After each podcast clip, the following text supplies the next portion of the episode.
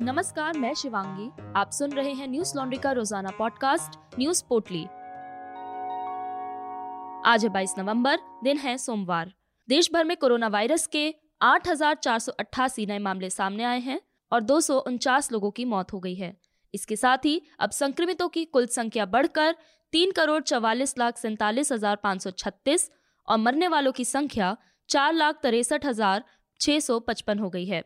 Recovery rate की बात करें तो यह अट्ठानवे दशमलव तीन एक प्रतिशत है, जो कि मार्च दो हजार बीस के बाद से सबसे ज्यादा है। भारत में सक्रिय मामलों की संख्या एक लाख अठारह हजार चार सौ तैंतालीस है, जो कि पिछले पाँच सौ चौंतीस दिनों में सबसे कम है। बता दें कि पिछले चौबीस घंटे में कोरोना से बारह हजार पाँच सौ दस लोग ठीक हुए हैं, जिसके बाद ठीक हुए लोगों की संख्या तीन करोड़ उनतालीस लाख चौंतीस हजार पाँच सौ सैंतालीस पहुंच गई है। डेली पॉजिटिविटी रेट एक दशमलव शून्य आठ प्रतिशत है, जो कि पिछले उनचास दिनों से दो प्रतिशत से नीचे है। वहीं वीकली पॉजिटिविटी रेट शून्य दशमलव नौ तीन प्रतिशत है, जो कि पिछले उनसठ दिनों से दो प्रतिशत से नीचे है। अब तक वैक्सीन की कुल एक सौ सोलह दशमलव आठ सात करोड़ डोज लग चुकी हैं। ब्रिटेन में अब चालीस वर्ष से अधिक आयु के लोग कोरोना बूस्टर का टीका लगवा सकेंगे। सरकार ने कहा है कि संक्रमण को बढ़ने से रोकने और सर्दियों के मौसम में लॉकडाउन से बचने के लिए टीके की अतिरिक्त खुराक आवश्यक है। गौरतलब है कि कोरोना के बढ़ते मामलों की वजह से यूरोप के कई देशों में लॉकडाउन लगा हुआ है। कई नामी विशेषज्ञों ने भारत में भी कोरोना की बूस्टर डोज देने की सलाह दी है।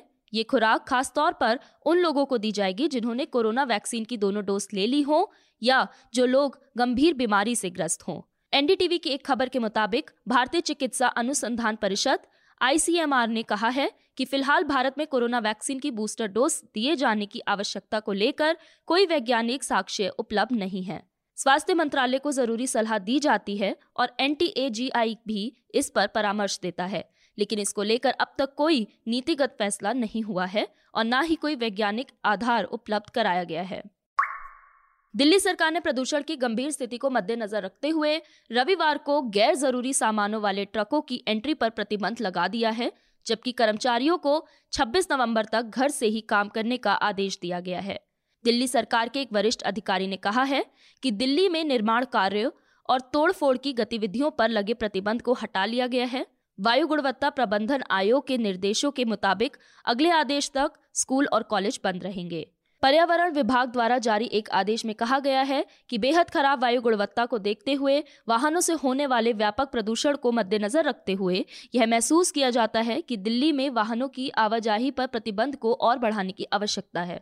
आदेश के मुताबिक केवल आवश्यक एवं आपातकालीन सेवाओं से जुड़े कार्यालय को छोड़कर दिल्ली सरकार और निगमों के कार्यालय छब्बीस नवंबर तक बंद रहेंगे। हालांकि सभी अधिकारी और कर्मचारी घर से काम करना जारी रखेंगे। दिल्ली सरकार ने निजी ऑपरेटरों से पाँच सौ पचास बसें किराए पर ली हैं, जो कि पर्यावरण सेवा के तहत दिल्ली की सड़कों पर चलेंगी। बता दें कि दिल्ली सरकार ने हाल ही में निजी ऑपरेटरों से एक हजार सी एन जी बसें किराए पर लेने का फैसला किया है। परिवहन विभाग के एक अधिकारी ने कहा है कि अब तक साढ़े सात सौ से अधिक बसों को पंजीकृत किया गया है, जिसमें से लगभग साढ़े पाँच सौ को पर्यावरण सेवा के लिए चलाया जाएगा। यह बसें सार्वजनिक परिवहन में वृद्धि करेंगी। अब यात्री दिल्ली मेट्रो और बसों में खड़े होकर यात्रा कर सकेंगे। दिल्ली आपदा प्रबंधन प्राधिकरण यानी डी डी एम ए ने शहरों में वायु प्रदूषण के खतरनाक स्तर को देखते हुए बसों और मेट्रो में यात्रियों को खड़े होकर यात्रा करने की अनुमति दी है।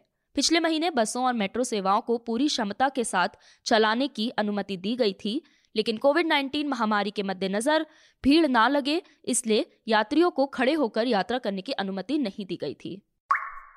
कर्नाटक में भारी बारिश अपना कहर बरपा रही है। सितंबर से अब तक बारिश के कारण घटित हुई घटनाओं में चौबीस लोगों की जान चली गई है। बारिश से राज्य में पाँच लाख हेक्टेयर में फसलों का नुकसान हुआ है। राज्य के विभिन्न हिस्सों में लगातार बारिश से हुए नुकसान की समीक्षा के लिए मुख्यमंत्री बसवराज बोमाई की अध्यक्षता में हुई बैठक से कुछ महत्वपूर्ण बिंदु सामने आए हैं। इंडिया डॉट कॉम की खबर के अनुसार नुकसान की प्रारंभिक रिपोर्ट में सामने आया है कि अब तक दो सौ उनचास घर पूरी तरह क्षतिग्रस्त हुए हैं और आठ हजार चार सौ पंचानवे घर आशंकित रूप से क्षतिग्रस्त हुए हैं। इस दौरान एक सौ इक्यानवे पशुओं की मौत भी हुई है। लगभग पाँच लाख हेक्टेयर कृषि फसल नष्ट हो गई है। साथ ही बागवानी फसल के नुकसान का आकलन तीस हजार एक सौ चौदह हेक्टेयर में किया गया है। बारिश से एक सौ पैंसठ पुल भी क्षतिग्रस्त हुए हैं। रिपोर्ट में यह भी कहा गया है कि विभिन्न जिलों में बारह सौ पच्चीस स्कूल भवन और उनतालीस सार्वजनिक स्वास्थ्य केंद्र भवन भी बारिश से बुरी तरह क्षतिग्रस्त हुए हैं। बेंगलुरु शहरी, बेंगलुरु ग्रामीण, तुमकुरू, कोलार, चिकबल्लापुर, रामनगर, हासन जिलों में बड़े पैमाने पर नुकसान हुआ है। राष्ट्रीय आपदा राहत कोष एन डी आर एफ के तहत जिलों में जिला आयुक्तों के पास छह सौ नवासी करोड़ रुपए की राशि उपलब्ध कराई गई है। कृषि विभाग के अधिकारियों को फसल नुकसान का जायजा लेने के निर्देश दिए गए हैं। अगस्त और सितंबर में लगातार बारिश के कारण डेढ़ लाख किसान प्रभावित हुए थे, जिनके लिए एक सौ तीस करोड़ रुपए जारी किए गए थे। अभी तक उनासी हजार किसानों का मुआवजा लंबित है। मुख्यमंत्री बोमाई ने बाकी किसानों को मुआवजा देने के लिए उनासी करोड़ रुपए जारी करने के निर्देश दिए हैं। मकान खोने वालों के लिए राहत की पहली किश्त के रूप में एक एक लाख रुपए तत्काल जारी करने को कहा गया है। बीमा कंपनियों द्वारा फसल हानि बीमा राशि के शीघ्र वितरण के लिए अधिकारियों को कार्रवाई करने के निर्देश दिए गए हैं। देश के अलग अलग राज्यों में हर साल भारी बारिश और बाढ़ तबाही मचाती है। जुलाई में महाराष्ट्र की महा तहसील में सोलह साल में सबसे खतरनाक बाढ़ आई। इस इलाके में बाढ़ की तबाही लगभग हर साल होती है। महाराष्ट्र के गाँव में हर साल क्यों आती है बाढ़, इस पर हमारे रिपोर्टर प्रतीक गोयल और तनिष्का सोढ़ी ने एनएल सेना के तहत विस्तार से ग्राउंड रिपोर्ट की है। आप इन रिपोर्ट्स को न्यूज लॉन्ड्री की website Hindi dot news laundry dot com पर जाकर पढ़ सकते हैं। यह एक एनएल सेना प्रोजेक्ट है जिसे हमारे सब्सक्राइबर्स और पाठकों की आर्थिक मदद से पूरा किया गया है। हम किसी से विज्ञापन नहीं लेते और पूरी तरह पाठकों के सहयोग से काम करते हैं। हमें सपोर्ट करने के लिए हमारी वेबसाइट पर सब्सक्रिप्शन का लाल बटन दबाएं और गर्व से कहें, मेरे खर्च पर आजाद हैं खबरें। सोमवार को एम एस पी की मांग को लेकर लखनऊ में किसानों की महापंचायत हुई।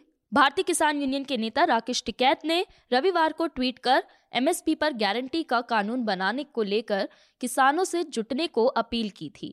राकेश टिकैत ने अपने ट्वीट में लिखा कि सरकार द्वारा जिन कृषि सुधारों की बात की जा रही है वह नकली व बनावटी है। इन सुधारों से किसानों की बदहाली रुकने वाली नहीं है। कृषि व किसान के लिए न्यूनतम समर्थन मूल्य यानी कि एम एस पी को कानून बनाना सबसे बड़ा सुधार होगा। इससे पहले रविवार को संयुक्त किसान मोर्चा ने प्रधानमंत्री नरेंद्र मोदी को खत लिखकर छह मांगे उठाई हैं। एस के एम ने अपने पत्र में कहा कि हम आपको आश्वस्त करना चाहते हैं कि हमें सड़कों पर बैठने का शौक नहीं है।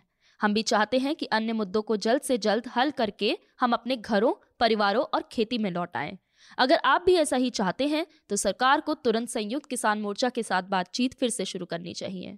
किसानों की पहली मांग है कि एम एस पी पर कानून बनाया जाए ताकि हर किसान को अपनी फसल पर कम से कम न्यूनतम समर्थन मूल्य पर खरीद की गारंटी मिल सके। दूसरी, विद्युत अधिनियम संशोधन विधेयक दो हज़ार बीस के ड्राफ्ट को वापस लिया जाए।